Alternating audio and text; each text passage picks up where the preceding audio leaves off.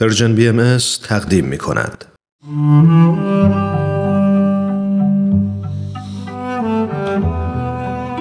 جهان پس از حضرت باب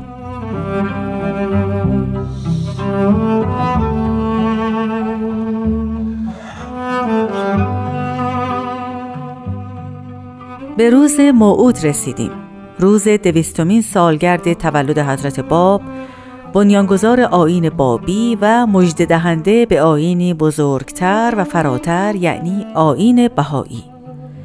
این مناسبت ویژه رو به همه مردم آزاده جهان و همینطور شما شنوندگان عزیز رادیو پیام دوست تبریک و تهنیت میگم.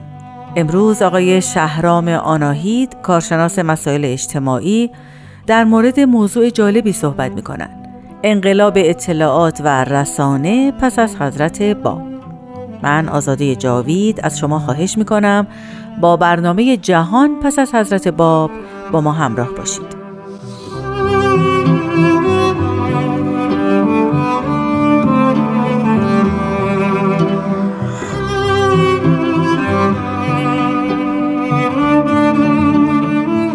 در ابتدا ضمن تبریک دویستمین سالگرد میلاد حضرت باب از آقای شهرام آناهی در مورد علت طرح این موضوع پرسیدم.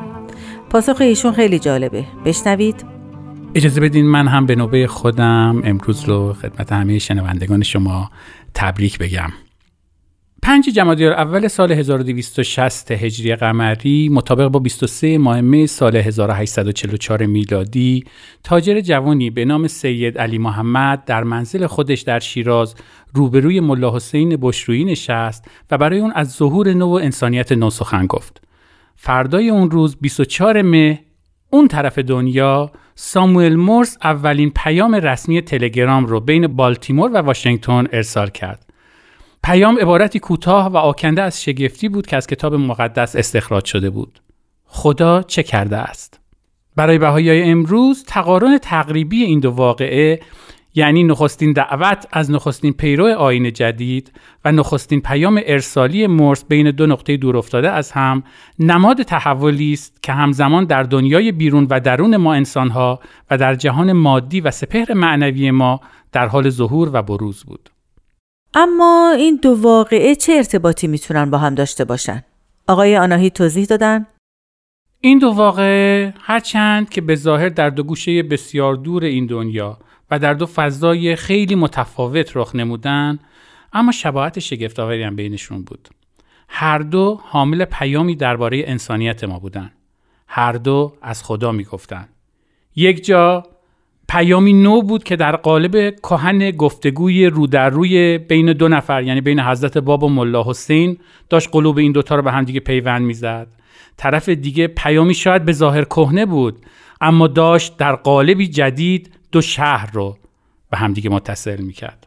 معمولا ما پیام رو اون چیزی می‌دونیم که زمانی که دسترسی مستقیم به کسی نداریم به واسطه ای برای اون میفرستیم. برای همین مثلا میگیم که نتونستم مستقیم با فلانی صحبت کنم برای همین براش پیغام گذاشتم. اما حقیقت اینه که ما حتی وقتی که داریم گفتگوی مستقیمی رو با کسی رو در رو انجام میدیم دسترسی مستقیم به سپهر معنایی همدیگه نداریم.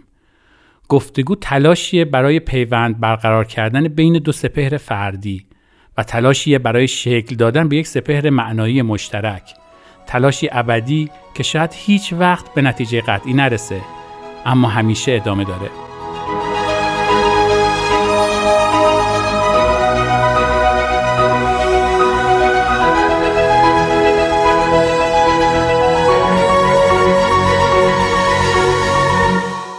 امروز تولد حضرت باب و فردا تولد حضرت بهاءالله است.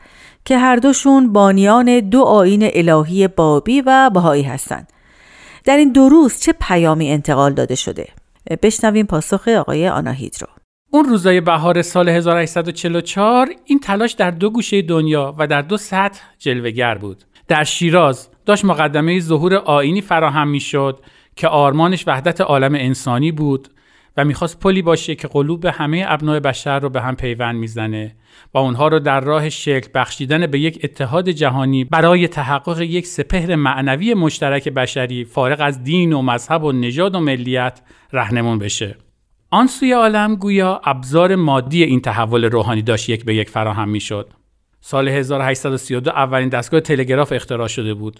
1844 در همون روزی که صحبتش شد اولین پیام رسمی مرس بین بالتیمور و واشنگتن تبادل شد. 1876 اولین تلفن اومد. 1894 اولین پیام مرس بیسیم ارسال شد. 1906 اولین برنامه رادیویی پخش شد. 1928 اولین برنامه تلویزیونی. 1971 اولین ایمیل رو فرستادیم. 1990 شبکه جهانی وب به راه افتاد.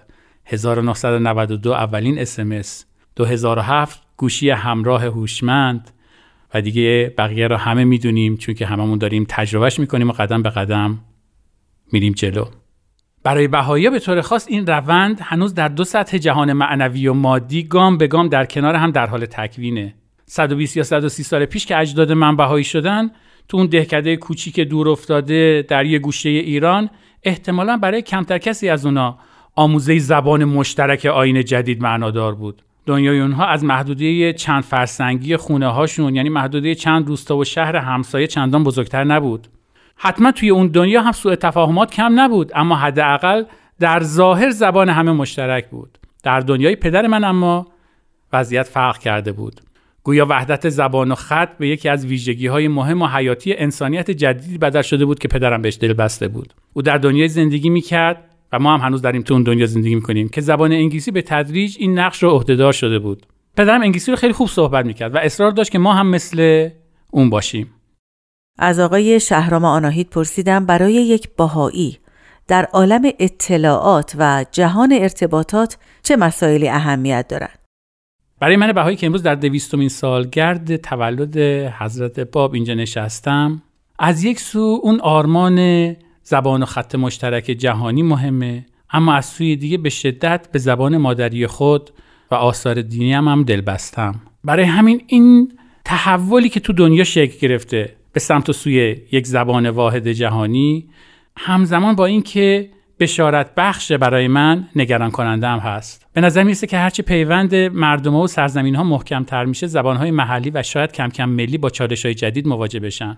میگن تو دوران ما هر یکی دو هفته یکی از 7000 زبان زنده دنیا داره میمیره. و اگه این روند ادامه پیدا بکنه شاید در پایان این قرن نیمی از زبانهای دنیا مرده باشن. برای کسی مثل من که دلبسته وحدت در کسرت بشره این اتفاق چندان هم خوشایند نیست. آینده ای که نوادگانم نتونن توش سعدی و حافظ و مولانا و باب و بهالا رو به زبان اصلی خودشون بخونن رو دوست ندارم. اما داستانی که در اون دو روز سرنوشت ساز سال 1844 به جریان افتاد هنوز بشارت‌های ناگفته زیادی در دلش پنهان داره. ما شاید امروز در آستانه ورود به دوران مترجمای همزمان باشیم. دوران تولد ابزارهایی که می‌تونن صدای محیط رو گرفته به زبان مورد علاقه ما ترجمه کنن و در گوشمون زمزمه کنن.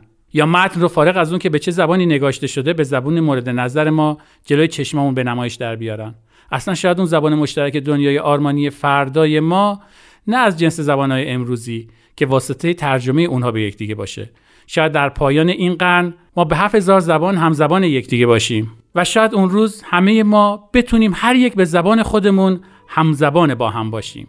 و کنار همدیگه و با همدیگه جمله خدا چه کرده است کتاب مقدس رو بر زبان جاری بکنیم. و اینطوری وحدت اساسی عالم انسانی خودمون رو گرامی بداریم و ارج بگذاریم.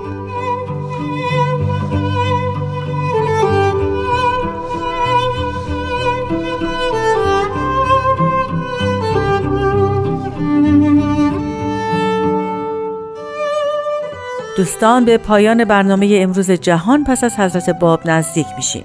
همینجا از آقای شهرام آناهید کارشناس مسائل اجتماعی تشکر می‌کنم برای حضورشون در این برنامه. شما همراهان عزیز می‌تونید نسخه کامل این برنامه رو در کلیه شبکه های اجتماعی Persian BMS ملاحظه کنید. پادکست برنامه هم در همه پادکست‌خوان‌ها هست. می‌تونید بشنوید و در صورت تمایل به این برنامه امتیاز بدید. یک بار دیگه دویستمین سالگرد تولد حضرت باب مؤسس آین بابی رو به شما تبریک میگم. آزاده جاوید هستم و با شما خداحافظی می کنم بدرود.